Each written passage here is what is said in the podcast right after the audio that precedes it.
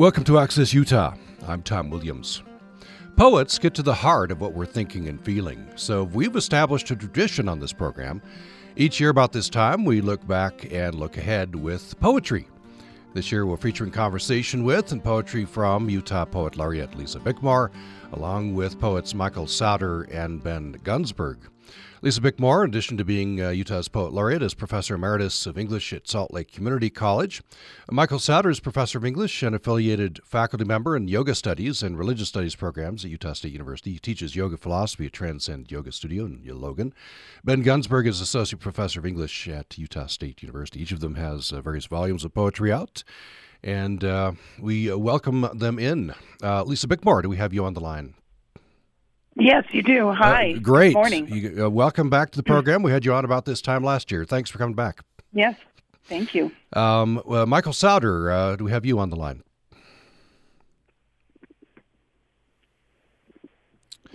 Oh, let's see. Uh, Uh-oh. Uh, Michael Sowder, do we have you? I guess we'll have to work on that, that phone line. Uh, Ben Gunsberg, do we have you with us? Uh, looks like we'll have to work on, on those. We start with Lisa Bickmore. Um, so uh, remind us, what uh, what does Utah's Poet Laureate do, and what, what are your goals? Um, thank you for asking that. Yeah, so the U- Utah Poet Laureate is a representative of the literary arts through the state and does what he or she can to promote literary activity and appreciation and access Um, all around the state. So this past year, I've been um, I've been lots and lots of places talking to people ranging from school children to adults, um, doing poetry readings, but also workshops. Um, every poet laureate in Utah proposes a project, and my project is publishing um, limited edition chapbooks of poets' work around the state. And so right now, I'm working with Uh, more than twenty different authors, um, all of them uh, various ages and levels of experience, but all of them fine poets. Um, and uh, we are we are in the process of taking the first three of those chapbooks to print, and um, I will be working with the authors to schedule community events to launch their books. And it's a very exciting project for me because I get to talk with lots of poets about their work, Um, give them feedback, but also learn, you know, what poetry is doing in their communities and support that every way I can. Yeah, sounds like some great uh, projects. What is poetry doing in, in the communities? What what can poetry do? What does it do, do you think? Well, one of the things that's interesting to me is to see the ways that people um, form community around poetry. So, for instance, There, I've talked to several writing groups. Uh, you know, there's a writing group in Helper, Utah, that I think has been um, established for a good amount of time. Uh, there's, I don't know if you know the poet Nancy Takis.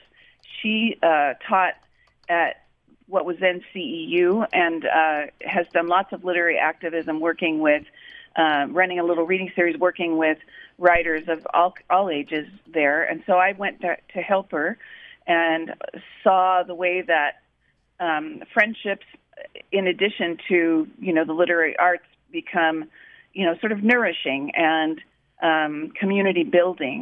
And let's see, I uh, have had the chance to talk to and be around um, people who run community-centered open mics.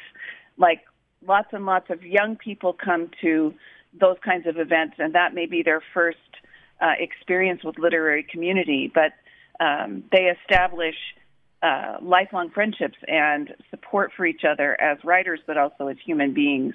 Just one more. I, I got the chance uh, last spring to be at um, a poetry slam, uh, the Salt City Slam up here in Salt Lake. Uh, I was the featured reader, but I, I got to hang around for the slam and see how slams work, and it was really incredible to me to see the sort of um, you know, connection between younger and older people, um, people with all different points of access for poetry, uh, reciting and delivering and performing their poetry for each other. And it's a competition, but it's also, uh, since it's ongoing, people get to see each other in various uh, stages of development as writers. It's pretty exciting, honestly. Yeah, that is exciting. Uh, can anyone write poetry? I think so. Yeah, I mean, I think uh, I was just talking with the previous poet laureate yesterday, Paisley Rekdal, and she said what, that when she went into schools, she would say, "We're not gonna, we're not gonna write poems. We're gonna play games." And I think that's one way to think about uh, writing, is that it's a kind of game playing with words. And I think one of the most important things you can do if you want to write, or just as a human being, is to become a person who notices, who pays attention. And if you notice and pay attention, and that means looking outward, but also listening and reading and paying attention to words, those two things give you pretty good odds, I think, for um, learning to write poem objects, let's put it that way. Um, I don't know that everyone is going to be, uh, you know, become a poet in the sense that they publish their work and, and center a great deal of activity or acti- uh, their energy around writing poetry, but um, I think most people can write poems. Yes, I do think that. Um, did did uh, how did you first get involved in poetry? Uh, a couple ways. I had a great high school English teacher, Eugene Casper, and uh, this was in Southern California. And he loved poetry, and he taught poetry. So I had a lot of exposure to really terrific modernist, maybe late Victorian modernist poetry and modernist poetry. So I learned to understand and access that form of expression Um, as a teenager, and those things, those were really invaluable experiences to me. Um, I wanted to be a poet at that point uh, from reading T S. Eliot and Robert Frost and Ezra Pound, and um, and you know later then when I became an English major, I still had that interest in poetry. So, you know, I that was a that was a, a really good space to start to care about poetry and what poetry could do as a pro as opposed to Um, prose fiction or essays.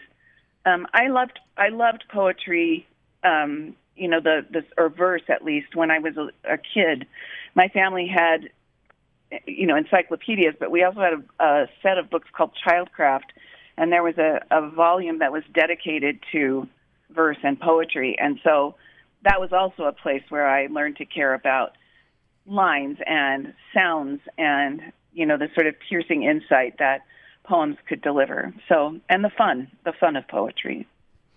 If you just joined us, it's uh, Poetry for the New Year, uh, new tradition here on uh, Utah Public Radio and Access Utah.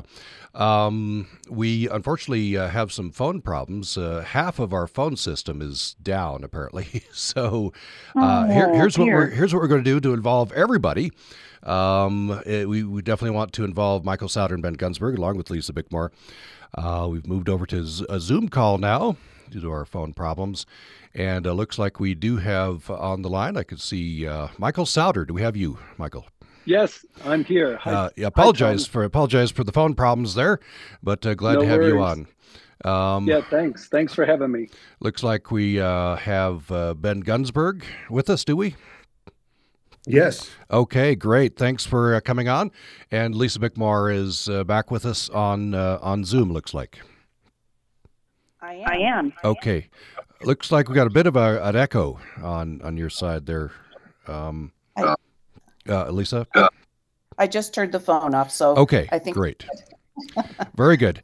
Okay, well, uh, I'll ask, uh, let me start with you, Michael Sowder, but ask a couple okay. questions that I asked of uh, Lisa Bickmore earlier in the program here. Um, great. So uh, how did you get into poetry, Michael? Uh, gosh, it's, uh, of course, it's a long story. I think when I was in high school, uh, we read this poem by William Wordsworth called "The World Is Too Much With Us." And oh. The world is too much with us, getting and spending. We lay waste our powers. Little we see in nature that is ours. We've given our hearts away, a sordid boon. And I just read that and I thought, gosh, that's just everything I believe right there in that poem. And uh, so I I got really fascinated with poetry at that point. And then it was just kind of a long uh, kind of process. I went to law school and spent seven years in law.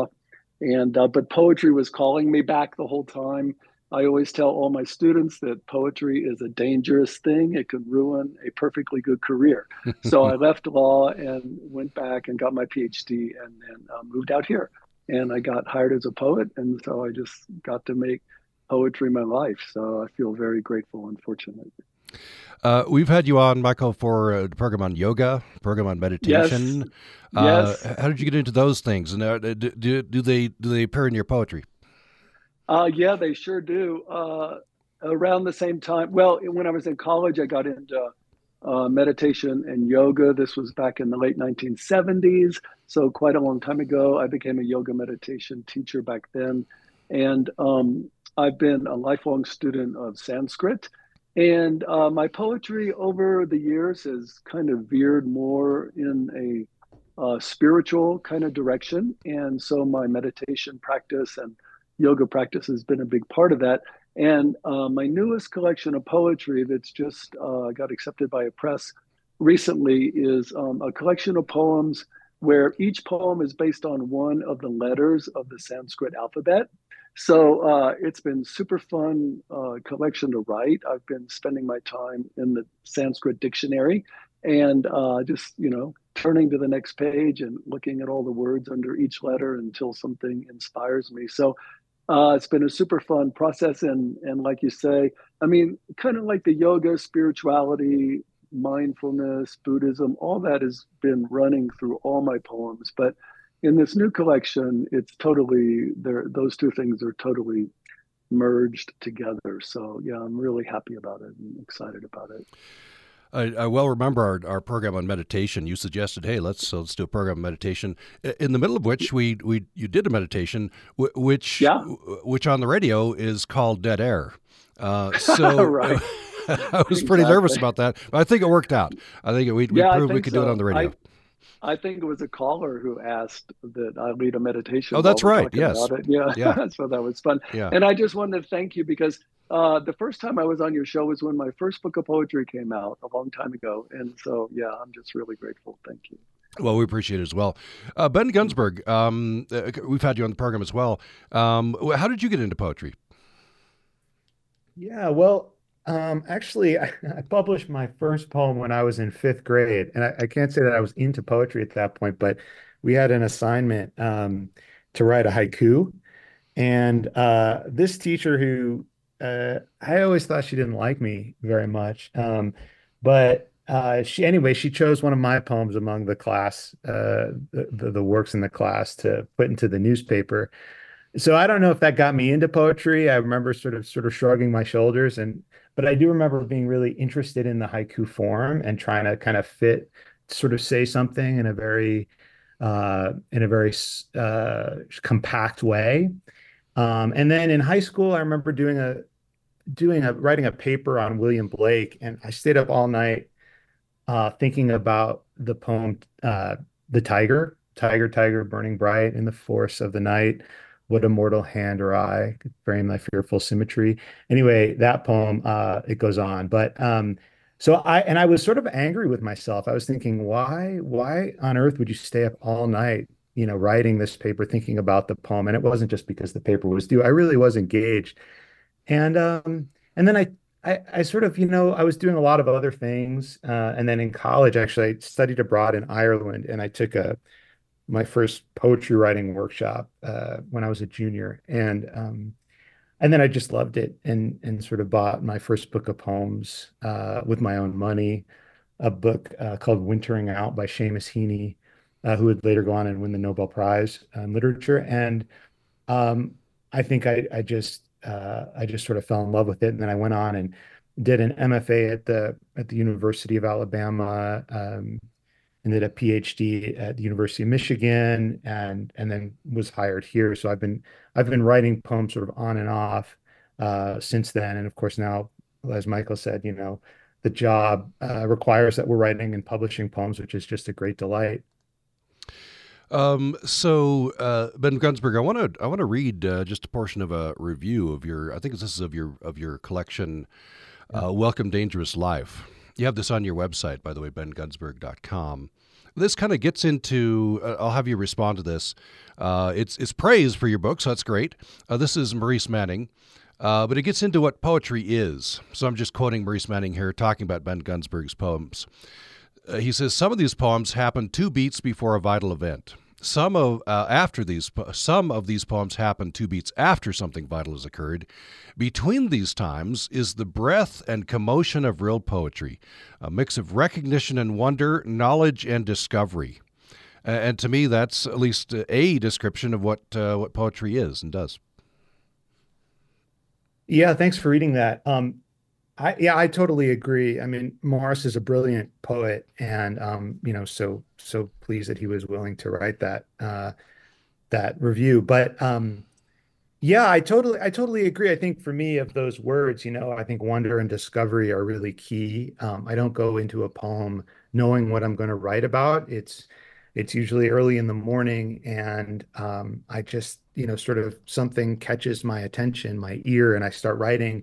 And the poem is um, is an act of discovery. The poem discovers itself. And often I figure out something I want to say or I've wanted to say for some time, um, not as a declaration or a kind of argument, but usually sort of weighing, um, weighing uh, a number of ideas or images um, and and thinking how they kind of fit together.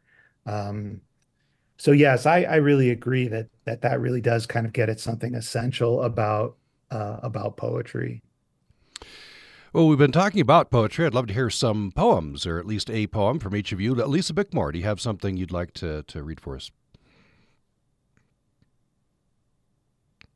Unmuting myself. Yes, I do. Uh, this is a poem in a new manuscript that I'm working on and circulating called Self-Portrait with Future Scar.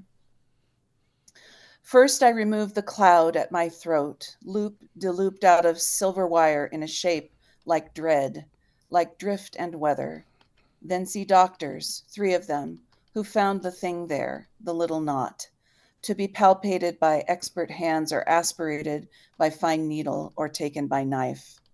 That's a nodule, says the first.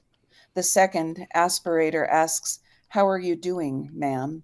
My neck exposed under a bright lamp, and because of cells, a few too many of the wrong kind, spring fluke, heat flare, the surgeon tells me there's a chance, very small, that we might nick the recurrent laryngeal nerve, and thus I might lose my voice for a little while or forever.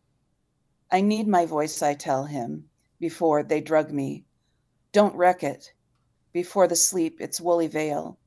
I wake, and before I know myself, I struggle with the nurse, so she will not remove my restraints.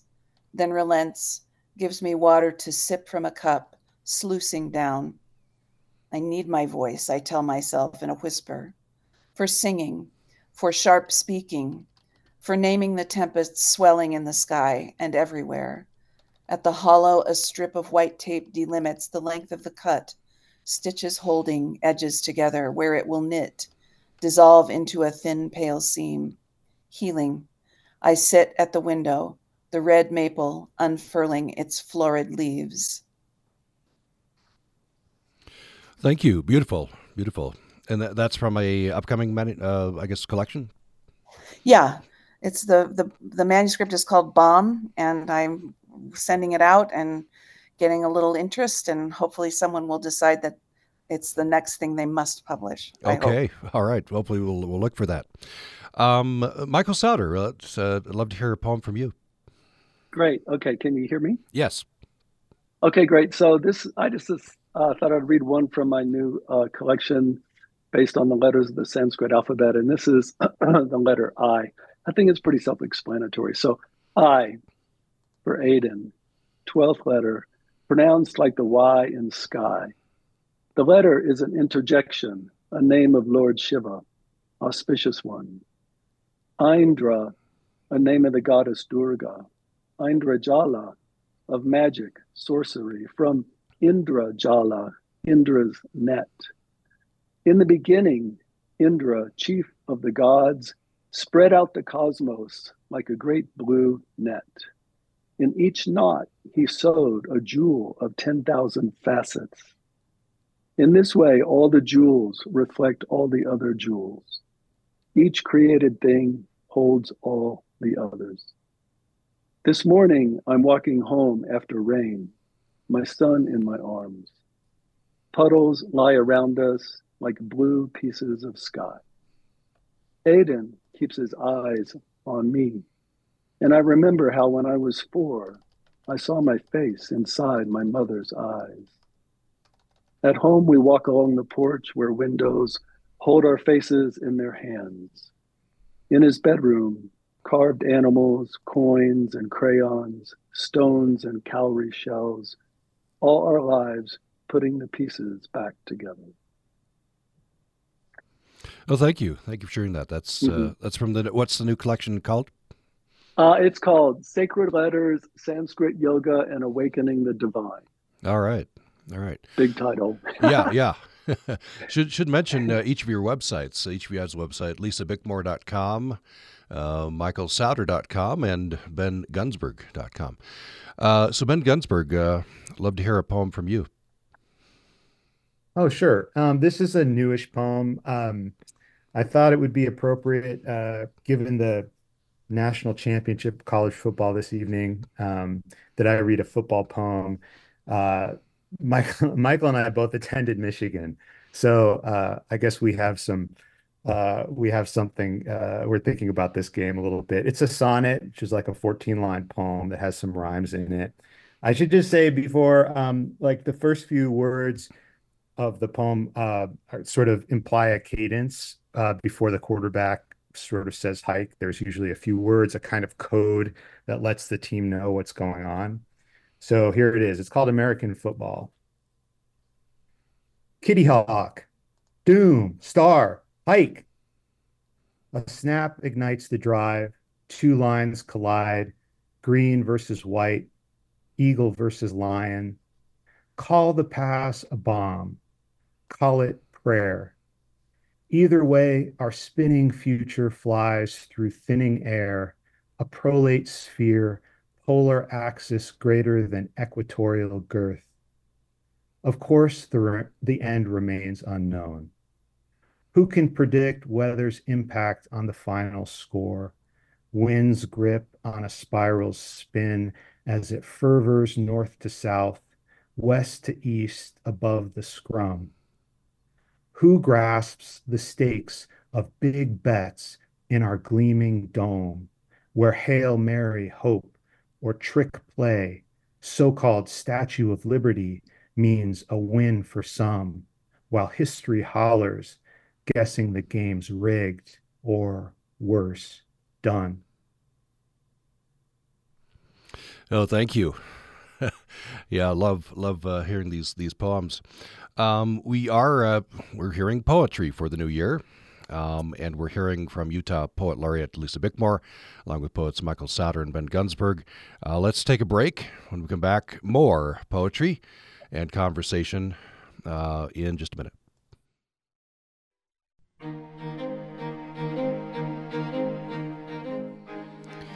Thanks for listening to Access Utah. I'm Tom Williams. It's a tradition, uh, has become a tradition here on Utah Public Radio. We, early in the new year, begin the new year with uh, poetry. Uh, poets really get to the heart of what we're thinking and feeling. And so we look back and look ahead with uh, poetry. Uh, this year we're featuring conversation with and poetry from Utah Poet Laureate Lisa Bickmore and uh, poets Michael Sowder and uh, Ben Gunsberg. So I want to uh, run this question or series of questions past each of you. I'll start with Lisa Bickmore on this.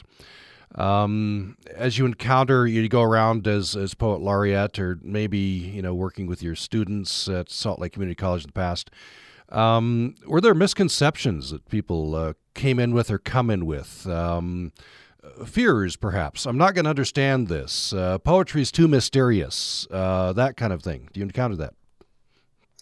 Uh, sure. Yeah, I think um, I, it's sad, honestly, that I think people sometimes encounter or, or, or come to poetry with feeling like it's a, a high bar to understand it, or that it's, um, you know, an inherently ridiculous way. So if you're talking sometimes to high school students, to go about writing anything. Um, so yes, I think, and I do think that people uh, have often a, a, a sort of constrained notion of what poetry is and what it must do to be poetry.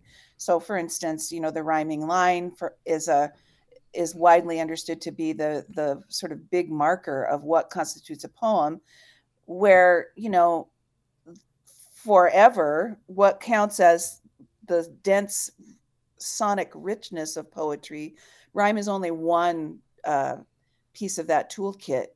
Um, so I, for, for me as a teacher, and, you know, I mean, I think that some of what I do as a poet laureate is an extension of that teacherly life that I, that I um, occupied for so long um, at Salt Lake Community College. One thing is to open it up just to say, don't worry about that for now. If, uh, if rhyming is the way you think, great. If that's your jam, go for it. But if it's not, try this or try observing, you know, making really close observations of the the world you're in, of the things around you and the people around you, and let that be the driver of your of your writing, rather than uh, a, a notion of what something has to do before it can be a poem. I mean, I think the risk in writing poetry, if you come at it with it has to do this or or it's not a poem, is that you never get to your poem. You just uh, you know flex that one rhyme muscle, and that's that's all you've got. Uh, and it's so much more fun if you can say, I have many, many tools that will help me be a writer of poems. So that's what I always have tried to do as a teacher, is to help people read poetry that will give them a window into that, and help them try writing exercises that, you know, circumvent their nerves or their their concerns or fears about poetry. Wanted to send the same questions to, to you, Michael Sowder. Um, you know, as, as, as you teach, as you encounter uh, folks, especially young folks, uh, do you encounter any misconceptions, fears? And I guess the, the you know the flip side of that is, is, is I'm sure the switch goes on for some of these folks. Uh, they, they discover the wonder of poetry. Uh, yeah, thank you. Uh, gosh, I guess I want to echo what Lisa said, that um, about bringing different kinds of talents and different kind of natural Uh, proclivities to your writing of poems. Ben and I, you know, we're both in Logan, and so we're in a writers group together. So I, I know Ben's poetry very well. And it's just interesting that Ben's poetry is much more oral, much more led by sound. And my poetry is much more visual. I'm much more led by the image. So I just think what Lisa is saying is really right. But um, as far as misconceptions, you know, I think it's, uh, you know, it's interesting. I think a lot of people may feel like poetry is kind of frivolous or irrelevant or whatever. And, uh, you know, but then like somebody dies or somebody gets married, you know, and then people want a poem, you know, because poems have this uh, ability to express or try to express the inexpressible. And uh, so it, it's just interesting. I recently, um, my son Aiden is in his first year of college. And uh, I read the Odyssey with him as he read it for the semester. And I just think it's great at the end when Ulysses comes back and he slays all the suitors, you know, he spares the poet. So I thought that's really funny in this story. So, so you know, I think that uh, poetry has a power, but it's it's a power you have to quiet yourself to tune into. And uh, yeah, it's a great thing about teaching poetry because, you know, the poetry does all the work. You know, you just like introduce these powerful poems and students totally respond. I mean, you can't help it. So yeah, all those things I think are true. Uh, Ben Gunsberg, you uh, you have the misfortune of coming at the tail end of the same question, but what uh, what would you say about misconceptions and and um, uh, presenting to people, uh, showing people what poetry can do? Uh, yeah, I think a common misconception is that a poem needs to prove a point, or that a poem needs to move uh, in, in only one direction.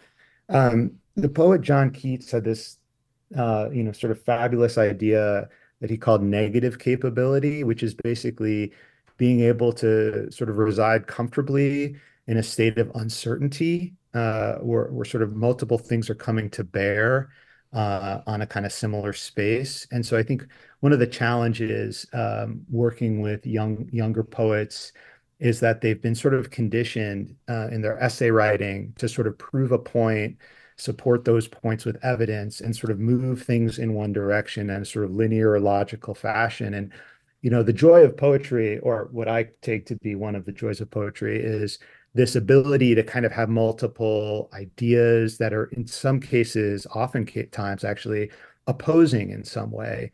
Um, so, you know, uh, a poem, for example, might both um, have elements of praise uh, and uh, a kind of a critique of something in this in the same in the same breath. Like the poem that I just read about football, you know, you know, I, I, you know, I appreciate football. I grew up watching it. My dad played it. I played it. And so um, there's praise in there, but there's also some critique, and it's comparing uh, the activity to. to maybe American culture and democracy. So there's an element of critique. And so it's sometimes hard to uh, to sort of encourage students to see, hey, you can have both of those things at once. And I'll say, I'll say at one point or another in the semester, I'll say, try writing against the grain of what you've already written in this poem. Actually actively work against what you're already saying. And that that kind of conflict creates friction and energy and interest. Um, so, you know, I think sometimes that can be, that could be useful. Well, we, uh, I'd love to hear another poem from each of you. Lisa Bickmore, is there another poem you could share with us? Yes, absolutely. Um, let me read a poem from, um, Ephemeris. It's called After You Left, and it's set in Ireland. After you left, we crossed the river another dozen times, twice in taxis, walked to a new museum, bought books, found the Mermaid Cafe, and took the train to Howth, where the stairs up Church Street smelled of ancient urine, and the abbey kept falling invisibly to ruins under a brilliant sun. It was late September. The station, with all its hurry, had chocolate and crisps to eat. I bought a magazine. At the end of this journey, we had emptied ourselves of nearly every desire. Only the West still glittered, unsought and unobtained, and you had gone home to your city of granite and further to your village, and we were alone with the Irish and the remnants of the dawn when we kissed you goodbye on Saint Augustine Street, just blocks from Saint Auden's and its ceiling made of clouds. Only hours from the last sunlight that poured like a river down the stone street.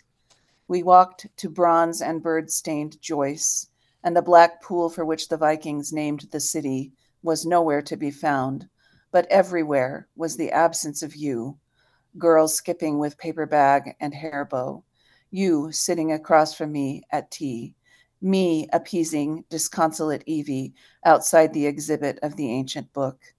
We viewed Yeats's notebooks, lingered over faded signatures, and you were not there. The light was chalky, cold at the bone. Sirens brayed up the streets. Dublin would never miss you, but we, foreign, exhausted, longed for you at Halfpenny Bridge. The enigmatic st- saint stenciled in spray paint on the door spoke your names. This would all go on, and we would disappear, as the detail of a fresco altarpiece had, leaving just the outlined torso of someone once said to be holy. Mm, thank you. What's the title of that? After You Left. After You Left, yeah. Lisa Bickmore. Um, Michael Sowder, love to hear another of your poems. Okay, so I'll read another one from uh, the collection I was talking about. And uh, in this collection, usually like there's the letter, and then often there's a word that's found under that letter in the dictionary. And uh, so this is, uh, I don't know, I was talking about trying to express the inexpressible. So anyway, this is uh, for the letter U, fifth letter, and then the word under that letter is Ushas, goddess of dawn. I was nineteen, standing in the driveway before light, thinking of Emerson's words about the self. A dark blue winter southern sky sphered overhead. In a holly on the hill, a mockingbird woke, flinging grace note trills, chattering about the great bounty of crimson berries, I supposed. Vines heavy with dew draped in the loblollies of the dark woods. Then sunlight shot through, and the vines burst into ten thousand prisms, I spun around, seeing gold, red, silver, blue, until something, the day, the world, my mind, my heart, broke open.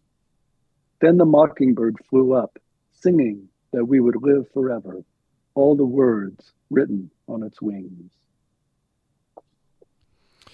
That's uh, a poem from Michael Sowder. Thank you. Uh, Ben Gunsberg, uh, love to hear another poem from you.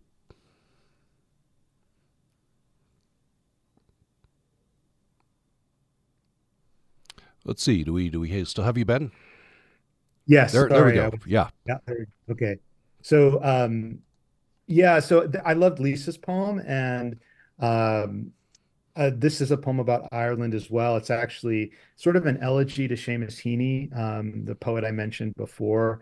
And um, like I said, I, I studied abroad in Ireland, and um, you know, I never met Seamus Heaney, uh, but it's in this poem, there's sort of an imagined conversation with him. And this was written uh, shortly after he died. It's called Breaking Bread. I want to flag you down, though you have left your light-filled hut, slid into Anahorish with your translator's keys and ingredients for seasoned speech.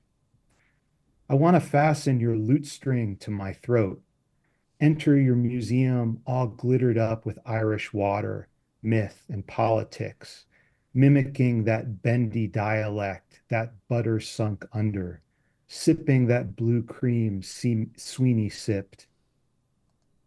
Listen, you say, the tall silence can't block my nimble work. I'll still get the green rain right.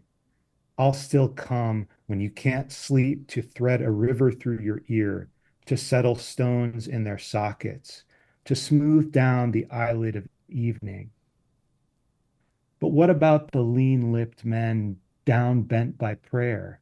What about the bearded foam, the loam and peat pocketed with bones, and the brooding never to be poems wrenched from cold clod, each one ringing with your bronze bell? Listen, you say, every line I built to be renewed. Uh, what's the title of that poem again? It's called Breaking Bread. Ah, okay. Wonderful. Well, let's take another break. We'll come back with our uh, last segment. Uh, uh, we're hearing poems for the new year with uh, Utah Poet Laureate Lisa Bickmore and poets Michael Sowder and Ben Gunsberg. More following this break.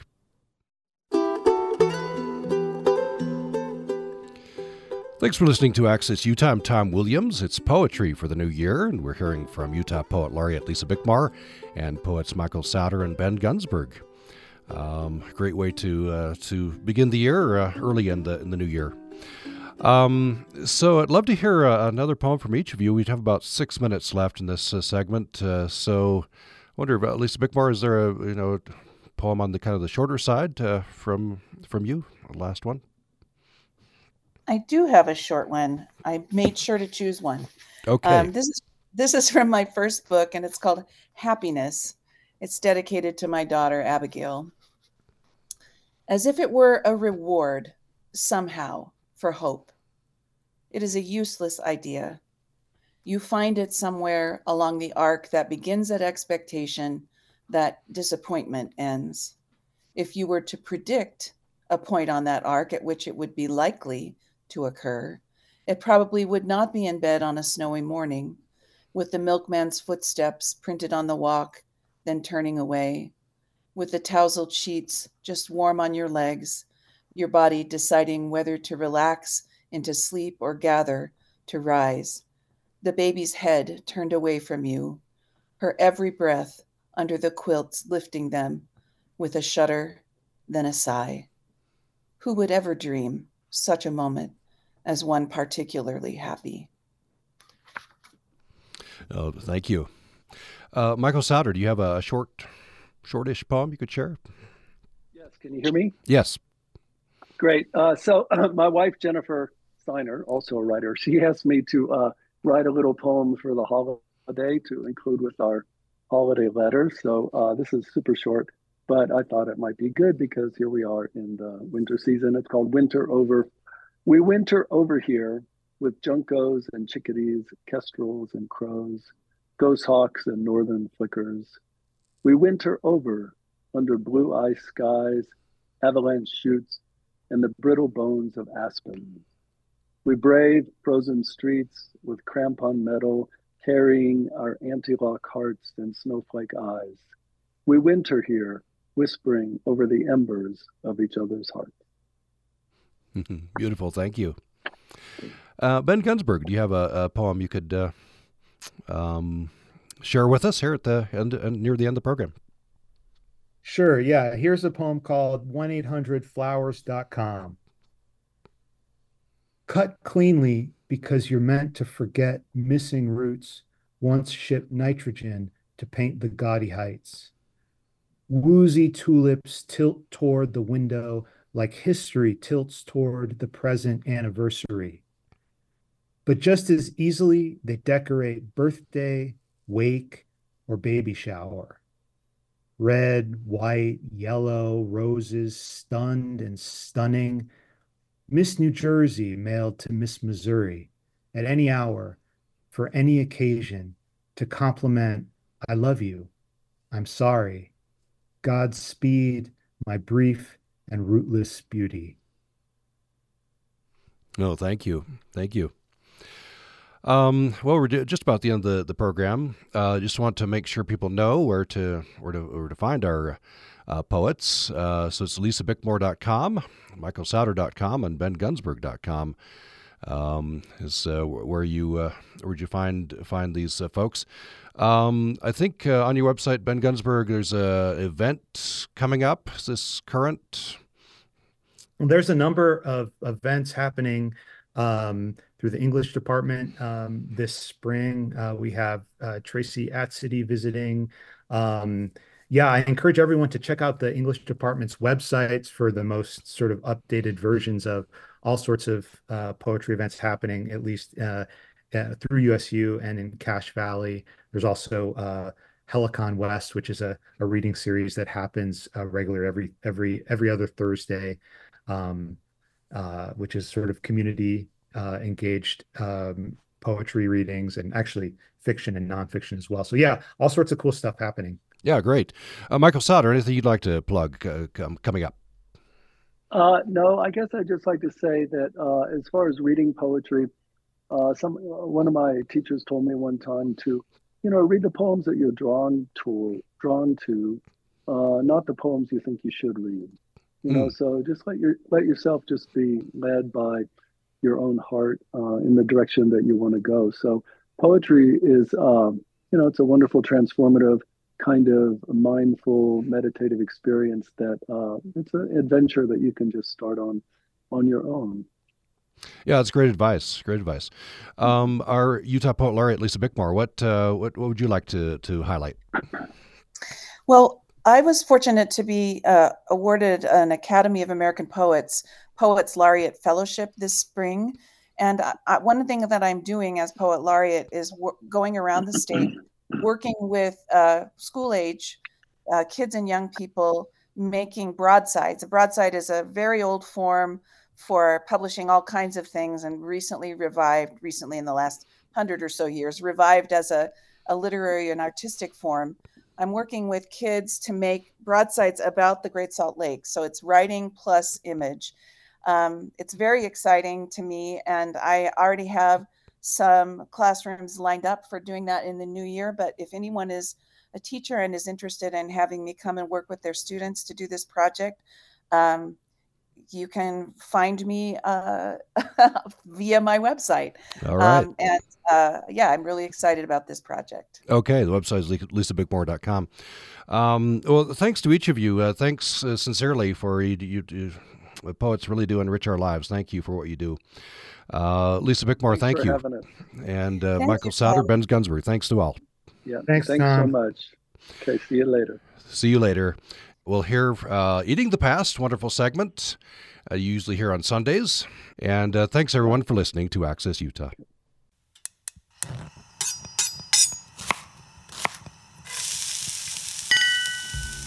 Welcome to Utah Public Radio's Eating the Past and Other Tasty Morsels, a show that explores all things food. Your hosts are Jeannie Sir, Jamie Sanders, Laura Gelfand, and Tammy Proctor, all from Utah State University. Thank you for joining us for another episode of Eating the Past. This is host Jeannie Sir. And Laura Gelfand. And today we are deviating a bit from our past theme of dumplings, and we are going to talk about a holiday in January called Feast of the Epiphany. Right. So it happens January sixth, and it is a celebration of the Magi, or the three kings, coming to Bethlehem. And Laura, how does this associate with food and what is eaten at the Feast of Epiphany? So the The version of it that I'm most familiar with are the French king cakes that you see every time you're anywhere in France. I, I just associate it with Paris in particular, but anywhere in France. And all over Europe, actually, there are variations on these king cakes. In France, you'd see galette de roi. So that's what they're called. And they are puff pastry that are filled with almond frangipane. They're really delicious. And then inside of them is something called a fèvre. So it's either a bean, traditionally it was a bean, but sometimes it's something else. Like I think the most extraordinary one that I ever had was this beautiful little porcelain object that was glazed with gold. So they can be quite opulent as well. And then they're sold with a crown, like a paper crown. And so whoever gets the fèvre, or whatever it is, the bean, whatever is inside of it, is the king for the day. Um, and it also means good luck. And in medieval and earlier periods, there would be a whole kind of event that would go with it. You'd have a big party. The king would get to declare who their whole court was. They get to pick a queen. They get to do all kinds of things and get really, really drunk. And so it's it's also then associated in America with Mardi Gras. So there yeah. are all these associations. And that is how I know of the king cake. Is I have lived in Virginia, and so during Mardi Gras is where I would see king cakes being sold. A bit different than the European ones. I believe the ones that I am aware of have a little baby in them. And the cakes were usually Mardi Gras colored, so purplish, green, yellows, mm-hmm. kind of spray painted look. And, and I think parties where people try to get the slice of cake with the baby. I don't know what you necessarily win. And my biggest fear is that you would always choke yeah. on the little baby. So yeah. that's my big fear with the king cake. I know. Well, and it's interesting because I guess they were porcelain originally mm. and then they made them plastic. And so now when you buy a king cake, you just shove the baby into it because nobody wants to eat a cake that's been baked with a plastic object. Oh, yeah, that is true. It. The baby comes separately, yes. and then you put it into the cake. D I Y. And I guess, yeah, and I guess you would know then, at least one person would know where the baby was, so yeah. that's maybe safer than yes. just baking it in. I think you're definitely looking for it, too, right? Yes, that is true. Ch- I mean, choking on the baby would be a giant bummer. Yeah. yeah. That would, that would ruin the holiday. For everyone. Yes. Pretty much. Um, do you know of anything else? You talked about the porcelain and the kind of opulent ones. Are there any other kind of stuffings? I mean, really, the bean is the really traditional one. And it's funny. Um, sometimes it's an almond as well. So you see mm-hmm. those two are the most common sort of natural objects. Mm-hmm. But then in France, I've seen all sorts of different things that are used. And they're just little sort of beautiful objects that you definitely don't want to choke on if you can possibly help it. Yeah. It, the almond seems a bit safer. Mm-hmm. Yes. Even a bean. I mean, it's not. Yes. Yeah. I mean, and it wouldn't do anything if you baked it. It would just stay in there. So, yeah, that seems like a safer version of that plastic baby with its arms sticking out. Yep. Yeah, yeah. Definitely. Mm, very scary. Yes. So here we don't necessarily have a king cake tradition in Utah. Are you thinking about baking a king cake? I have often thought about it, and I have it saved, like the New York Times recipe saved, and it doesn't look like it's that hard to do. Um, but I was telling Jeannie earlier that I have in France, because you can get fairly small ones. On occasion, I have eaten an entire one by myself, which is totally cheating. You get to be the king and the pig. So, yeah. That sounds like my kind of king cake celebration. It's pretty great.